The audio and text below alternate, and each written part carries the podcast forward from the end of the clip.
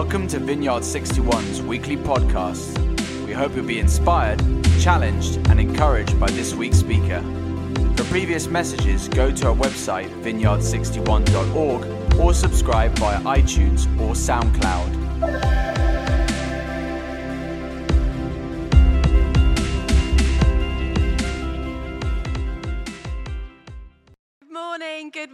Everyone. Hello to all those at the Battersea site this morning. Why don't people in Balham turn around, give everyone a Battersea a wave? Big shout. Wave to people online as well. Um, I'm loving the fact that technology has just given us more of an opportunity to be one church in multiple locations. And before COVID, um, you should have seen my spreadsheet, my preaching schedule spreadsheet.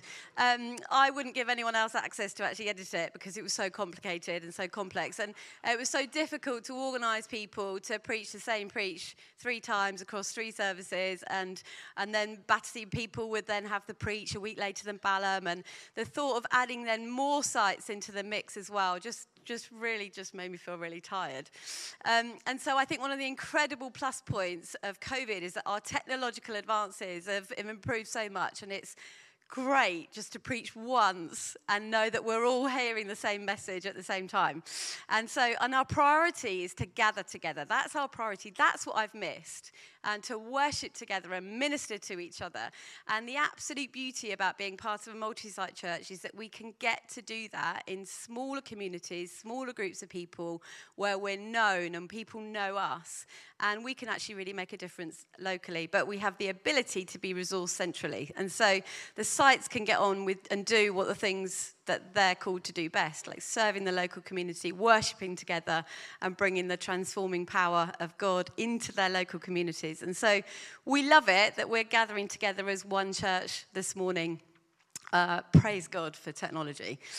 Um, so, Steve talked last week about the why for our church, why we exist as a church, our purpose. And I think we'd always known what our purpose was, but not being very uh, able to clearly articulate it. And we'd thrown around so many phrases and statements trying to come up with the silver bullet phase, phrase. And then a couple of months ago, I woke up in the middle of the night um, to a funny noise that our cat Millie was making, and I got up and sorted her out. Um, I'm more of a dog person, so apologies to cat people but I wasn't in the best frame of mind as I was going back to sleep. Um, just being woken up by a cat is not, not, not fun. And so, but I, as I was going back to sleep, I just suddenly had these download of phrases coming into my mind. And the first one was this, and that was God is in the transformation business, and we get to join in. And he followed it up with some other phrases, which I'll mention in a moment. But God doesn't often speak to me like this. But I knew it was him. And so I scribbled it down, uh, just some notes down by my bedside, and then went back to sleep. And then I woke up in the morning just knowing that this was it. Um, it, was a, it was kind of like this different angle on what we'd been thrashing around. Uh, a lot of the phrases that we've been throwing around were very us centered. It was just like, we're bringing transformation. But ultimately, it has to be God. It's got to be God, hasn't it? And we just get to join in. And so, this is our purpose as a church. This is our plumb line. Where is God at work already bringing transformation? God is in the transformation business and we get to join in. Uh, this is our strapline and our statement, almost like our USP, as it were. Um, you remember Steve talked about the plumb line last week, and this is it. With every project that we do, with every ministry that we oversee, with, with every small group that we're part of, with every part of church life, we can now ask that question Is this transformational? What is our part, and what's God's part in this? Where is God already at work? You know, Jesus talked about only doing what he saw the Father doing. And we want to do that too as a church. What is the Father up to? And we can then apply this to our own lives as well. Uh, you know, whatever we're, whatever we're up to, wherever we are, whether we're at the gym, whether we're at the supermarket checkout, whether we're at work, on a Zoom call, we can ask, we can just like for a second, just ask God, what are you up to? What are you up to, Father? Where are you at work already?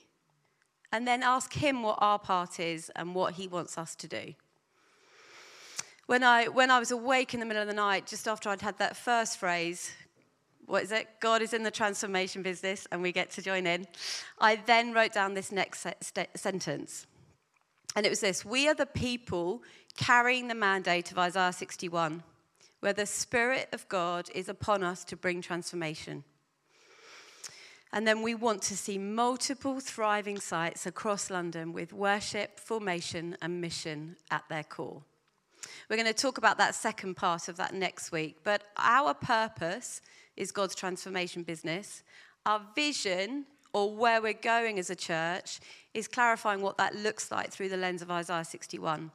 Again, it, it's nothing new here. Like those of you who've been around for six years, that's nothing new, is it? But it's defined. Um, I've asked uh, Shakira to come up and read Isaiah 61 for us. Um, just a tiny bit of background. You come up, come up. Just a tiny bit of background before she reads the passage. Um, Isaiah was an Old Testament prophet, and he was called by God to deliver his messages to Israel for its welfare. And this chapter in particular just carries a real message of hope that was ultimately speaking about the future Messiah. So turn in your Bibles, or the words will appear on the screen. Here you are, Shakira. Isaiah 61, verse 1 to 4. The Spirit of the Sovereign Lord is on me, because the Lord has anointed me to proclaim good news to the poor. He has sent me to bind up the brokenhearted, to proclaim freedom for the captives, and release from darkness for the prisoners to proclaim the year of the Lord's favor and the day of vengeance of our God, to comfort all who mourn and provide for those who grieve in Zion, to bestow on them a crown of beauty instead of ashes, the oil of joy instead of mourning, and a garment of praise instead of a spirit of despair. They will be called oaks of righteousness a planting of the Lord for the display of his splendor. They will rebuild the ancient ruins and restore the places long devastated. They will renew the ruined cities that have been devastated for generations. Okay, um, I want to highlight the meta narrative of Isaiah 61. Um, so, those who come to the Lord, they will uh, encounter the Spirit of God. They will be restored and rebuilt and renewed. And God then anoints them, brings them into community. And we see this shift in language from me today. Uh, they're, they're called to go and proclaim and comfort and restore and renew and rebuild. And so this cycle continues. And ultimately, they're called oaks and shepherds and priests and ministers of joy. And instead of shame, a double portion is received. Instead of our mourning and our trauma, everlasting joy is ours. That's transformation. Come on. Um, and we see, I, I, don't know whether many of you watched the, the talk from last week or were here last week and heard Steve's um, vision that he had an open vision back in 2012. Um, he, it was like this Google map of London, and he saw individuals coming to God, and the Spirit of God was upon them. And then they came into these hubs of fire and light where they're transformed, and then they're starting to be formed into the image of Jesus. Um, but God doesn't leave us there. He, it's the poor and it's the needy and it's the broken and those with a terrible past that God uses to bring about transformation. And I don't know about you, but we'd counted ourselves out. We'd gone, do you know what? I'm not sure God can use us. But He does. He, he goes, I can use anyone despite your past. He looks at your now and your future. And so we're individuals joining with the community to go and proclaim and rebuild. And in doing so, this cycle repeats and continues. And so people come into the hubs of fire and light. The Spirit of the Lord comes upon them. They are transformed. They are starting to be formed into the image of Jesus. And then they go. And then they take the transforming power of Jesus with them. And then bring people back again into the hubs of fire and light. You see this cycle going, uh, continuing. So, if you fast forward uh, a few hundred years from when Isaiah 61 uh, was written, we see Jesus in the temple just after he'd come back from the wilderness.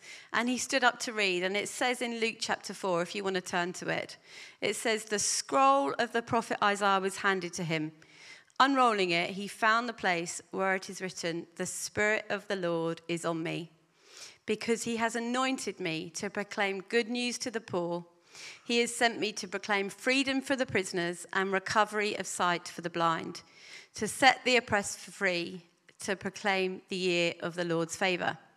Then he rolled up the scroll, gave it back to the attendant, and sat down. The eyes of everyone in the synagogue were fastened on him, and he began by saying to them, Today, this scripture is fulfilled in your hearing. And you can just imagine that being a bit of a mic drop moment, can't you? Where the, the passage in Isaiah was foretelling about the coming Messiah, and all the Jews would have known that. And then Jesus read, reads this passage and pretty much goes, I'm here, guys.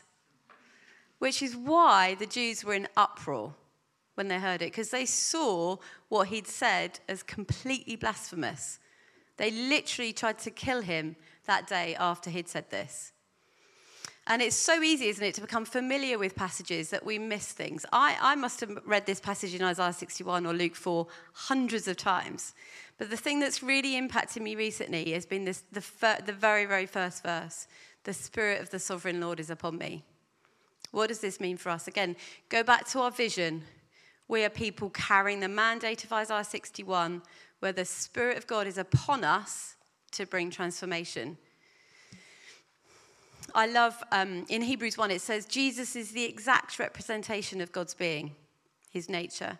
So Jesus is exactly like the Father, he represents him perfectly. There's no difference between the Father and Jesus in nature, in action, in word. And then in John 14, Jesus says to his disciples, It's better that I go because he's going to give you another advocate to help you and be with you forever. I want you to take uh, note of the word another. This is, uh, this is the Greek word. We're, we're, learning lots of language, language this morning. This is the Greek word allos. Say to each other, allos. And it means another of the very same kind. And by using this word, Jesus was just sending a clear message that when the Holy Spirit came, the Spirit would be just like himself. The Holy Spirit would represent Jesus in every way and duplicate his life and ministry. He would mirror Jesus to such an extent that whatever Jesus would say would be what the Holy Spirit would say. And so you can imagine the disciples, they must have been so fearful about Jesus, like talking about leaving them. And yet, what he was saying was that the Holy Spirit's presence would make it seem as if Jesus was still among them. And so, when Jesus uses this Greek word allos to describe another, it tells you and me that Jesus was telling him, The Holy Spirit and I are identical in every way. So by having him, it will be as if you still have me. So Jesus is exactly the same as the Father, and the Holy Spirit is exactly the same as Jesus. And so we have the opportunity of having the Holy Spirit living in us and being our advocate 24 7. I don't know whether you sometimes wish, or you, I sometimes hear people going, oh, I wish I was around 2,000 years ago when Jesus was walking the earth. But if we believe the words that Jesus said about that, says about the Holy Spirit and his likeness to Jesus, then we don't have to regret that we weren't there 2,000 years ago. Jesus taught that if the Holy Spirit resides in us, it's identical to having Jesus walking amongst us in the flesh. mind blowing. So Jesus modeled what it was like to be full of the Holy Spirit. Being filled with the Holy Spirit is actually commanded in Scripture. It's both an invitation and a command. It's literally like, be filled with the Holy Spirit. Don't be drunk with wine, be filled with the Holy Spirit. Don't live under the influence of this, live under the, under the influence of this.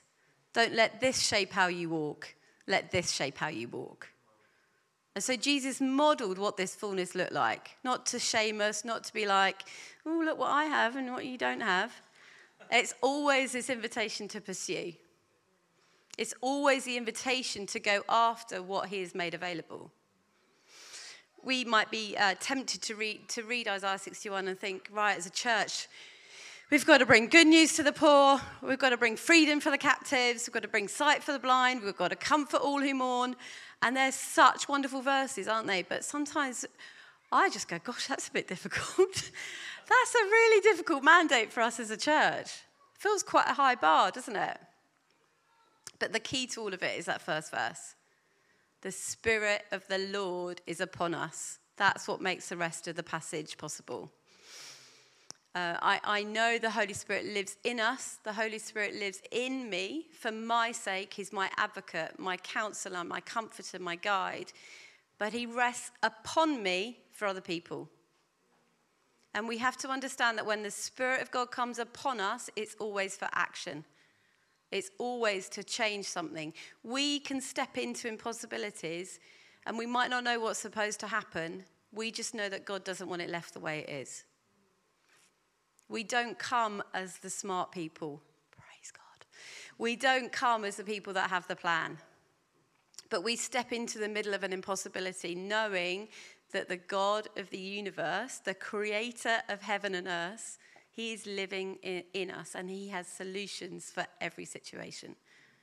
And we are equipped to do this when the Holy Spirit is upon us. So, my point is that the power coming from your life, it's the power coming from your life that sets the captives free, that brings transformation. The Holy Spirit sends you the comforter and the advocate to bring peace to you. All that stuff's for you, but this Spirit of God who's upon us, that's to bring about transformation in the events and in our, in our communities around us. The fullness of the Spirit is measured by the impact on the people and situations around us. But the issue is we leak. Anyone else leaky? I am very leaky. Um, in Acts chapter 2, we know they were filled with the Holy Spirit. It's an extraordinary chapter. It's an incredible outpouring of the Holy Spirit, and thousands of people start following Jesus. But in chapter 4, they get filled with the Spirit again. And it's probably anywhere between two and five years after that first in Acts 2. And so we've got the same people that were in Acts 2 that were totally rocked, but then they're in the same experience a couple of years later. And my point is that we're broken vessels, we leak, we need refilling. And that's what the whole deal is to stay in that place where the Spirit of God comes upon us continuously. My stories yesterday are wonderful, but I want to have new stories every day the Lord has invited us into relationship where we're filled with the Holy Spirit, but then we keep needing to be filled with the Holy Spirit in relationship with Him. And if I'm totally honest, I forget this. I forget to be filled with the Spirit. Anyone else forget? I forget it. I'm sometimes too busy to be filled with the Holy Spirit. I know the Holy Spirit lives in me, but how often do I ask God to fill me again? Our kids are now 20 and 18. Just gone through another change of season with them. Sam got his A levels a few weeks ago, and then I took him last Sunday to Exeter Uni. But I remember when our kids were little that sometimes they weren't, they just weren't hungry. And it's always a sign of something that's not quite right. Is it a fever? Is there something going wrong? Something's not right if they weren't hungry. And the absence of hunger actually revealed something that wasn't right. I actually breathe a bit of relief now when Sam's not hungry now. the, the appetite of an 18 year old boy is incredible. I'm not quite sure how he's going to manage the whole feeding himself thing at uni. It's just not quite sure how that's going to work. Uh, if you are a student here, keep just inviting yourself to around to other people's houses and just like guys look, look out for students. They need food. Um, but when the kids were little you knew that something wasn't quite right if they weren't hungry. And sometimes i wonder if you feel like this. You're just not hungry for god's presence to fill you again. And maybe the, just the beginning place today is this invitation just this willingness to become hungry because the absence of hunger reveals that something's not quite right. Just pause for a minute. Just ask yourself, am I hungry for more of the Spirit of God?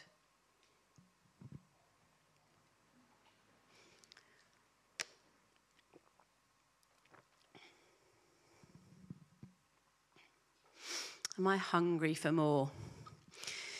Remember the vision statement. You're going to have these like flashing through your minds in your, in your sleep soon. We are people carrying the mandate of Isaiah 61, where the Spirit of God is upon us to bring transformation. We want to be people who bring good news to the poor, don't we? I, w- I want to see the power of God uh, break addiction in people's lives. I long to see blind eyes open. But we have to start with receiving the Spirit's power. It's not about us and how hard we try. Actually, thank goodness. It's all about God and how powerful He is.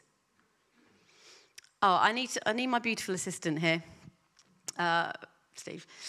Um, if you could just um, hold this water bottle. So, um, Exhibit A, if you'd like, no, no, don't open it yet. Come and show it to the, to the camera, to the people in the room. Okay, it's full, isn't it? It's, it's legal to sell because it's full. Okay, you may open it now. Um, it's not actually full, in fact, is it? It's not actually full. It's not full until it overflows. it's just my excuse to get you really wet.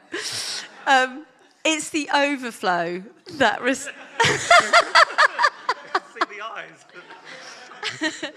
it's the overflow that reveals its fullness. You may go. Um, you get that analogy. We're not actually full until we're overflowing. The fullness of the Holy Spirit is never measured by what you have, it's measured by what overflows from you. And this kingdom is just completely different. It functions really differently.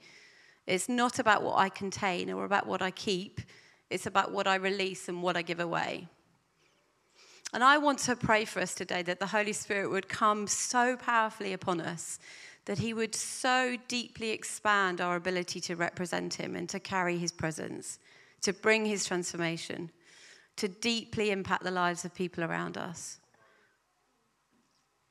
And so, uh, this vision, we're going to talk about the second half in more detail next week. But this first half of our vision, we're the people carrying the mandate of Isaiah 61, where the Spirit of God is upon us to bring transformation. This, uh, for this vision of the church to be fulfilled, it has to start to, by being filled again and again and again with the Spirit of God. I'm, I'm hungry. I feel like I've been a bit starved over this past year. Anyone like in that place where they just feel a bit starved? I'm hungry for God's presence. I'm hungry to know more of God. I, I can't do this without Him. I, I don't want just a nice church with nice meetings and nice friends. I mean, I do want that, but you know. Um, but this is about so much more. I want to overflow with the Spirit of God that I can't help but bring transformation everywhere I go. I, I, this, this quote from Oswald Chambers grabbed my attention this week, and it just says this Complete weakness and dependence will always be the occasion for the Spirit of God to manifest his power. I'm going to read that again because I just love it. Complete weakness and dependence will always be the occasion for the Spirit of God to manifest his power. I don't want nice, sanitized church meetings. I don't want to have meetings, I, I want to have meetings filled with the power and the presence of God. I don't just want to be a church where we do good deeds for our community. I want the Spirit of God to be upon us so that He helps with the transformation. We have to be dependent on God. I, I don't know about you, but I really don't have what it takes. I don't have what it takes to lead a church. I don't have what it takes to open the eyes of the blind. So, this is actually really freeing because it starts with the Spirit of God. It doesn't actually start with me, it starts with Him. John Wimber, who um, was the founder of the Vineyard Churches, he was a successful church leader. Um, but at a one point, God woke him up and said to him, John, I've seen your ministry. Now I'm going to show you mine. And that was the point where the supernatural exploded in their church and their city. And I want that. I want that for London. I, I don't want it to be our plans, I want it to be God's. Let the Spirit of God come upon us today. If you're, if you're up for this, if you are hungry or if you want to be hungry, why don't you stand if you're able to? Just as a simple act to indicate that you want more of God, that you want to be filled again with the Spirit. Or it may be that you're just sitting there thinking, what on earth are these weird Christians on about? And if you've never asked Jesus to be Lord of your life, can I just say that this will be the best decision that you ever make? He wants to bring freedom into your life today. He wants to turn your mourning into joy. And you can have the Spirit of God, the counselor, with you 24 7. And so, if that's you as well, if you've never received the Spirit of God before, if you want to say yes to Jesus for the first time, why don't you stand as well? I'm going to hand back to Holly and Elias at Battersea and to Steve here in Balham, um, just to lead us in this time where we're just open to the Spirit of God filling us again.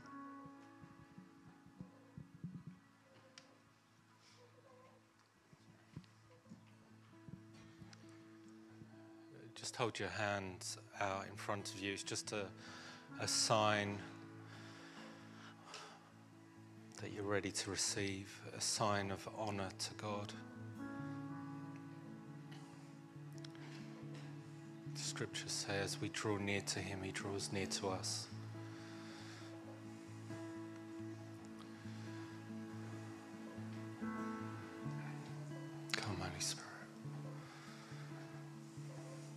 How much do you want it? Holy Spirit's asking us that question. How much do we want this?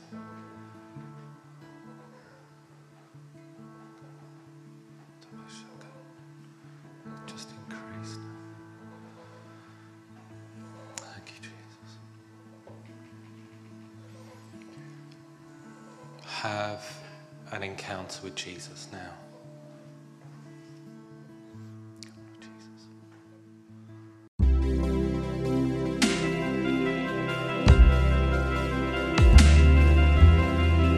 Thank you for listening to this week's podcast. Tune in next week for another life giving message from one of our Vineyard 61 speakers.